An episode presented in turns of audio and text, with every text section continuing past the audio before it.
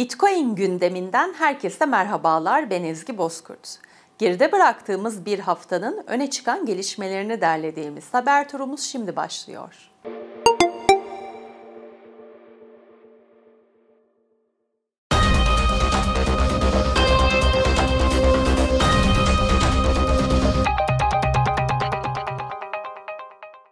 Amerika Birleşik Devletleri Adalet Bakanlığı Yıllar önce iflas eden Japonya merkezli kripto para alım satım platformu MTGOX'tan yasa dışı yollar ile Bitcoin elde etmesini gerekçe göstererek iki Rus vatandaşını suçluyor.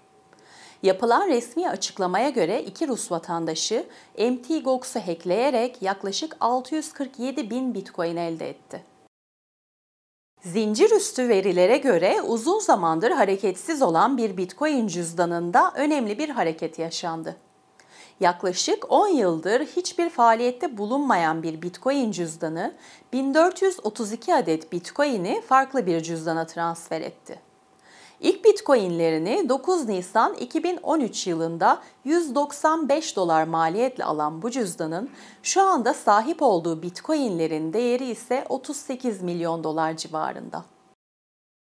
Amerika Birleşik Devletleri'nde kripto para alım satım platformlarında yer alan Bitcoin tutarında ciddi bir düşüş yaşanıyor.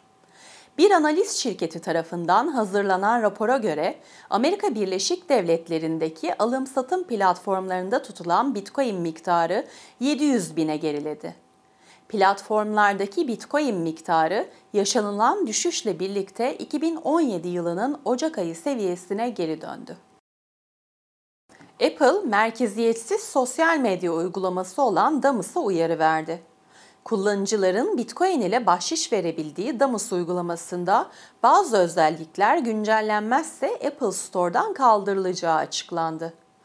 Apple'ın Damus'a uyarı verme sebeplerinden biri uygulama dışı bahşiş gönderilebilmesi. Amerika Birleşik Devletleri Menkul Kıymetler ve Borsa Komisyonu, kripto paralara ve kripto para alım satım platformlarına yönelik olumsuz tutumlarına devam ediyor. SEC geçtiğimiz hafta bazı kripto para alım satım platformlarına yönelik soruşturmalar başlatmıştı. Uzun bir süre boyunca SEC'te görev yapan Reed Stark ise kripto para alım satım platformlarından hemen çıkılması gerektiğini, SEC tarafından gelecek yaptırımların artacağını iddia etti. Bitcoin gündeminin bu haftalık sonuna geldik. Gelişmelerden haberdar olmak için Satoshi TV YouTube kanalına ve Satoshi Radyo'ya abone olabilirsiniz. Gelecek hafta yeni haberlerle görüşünceye dek hoşçakalın.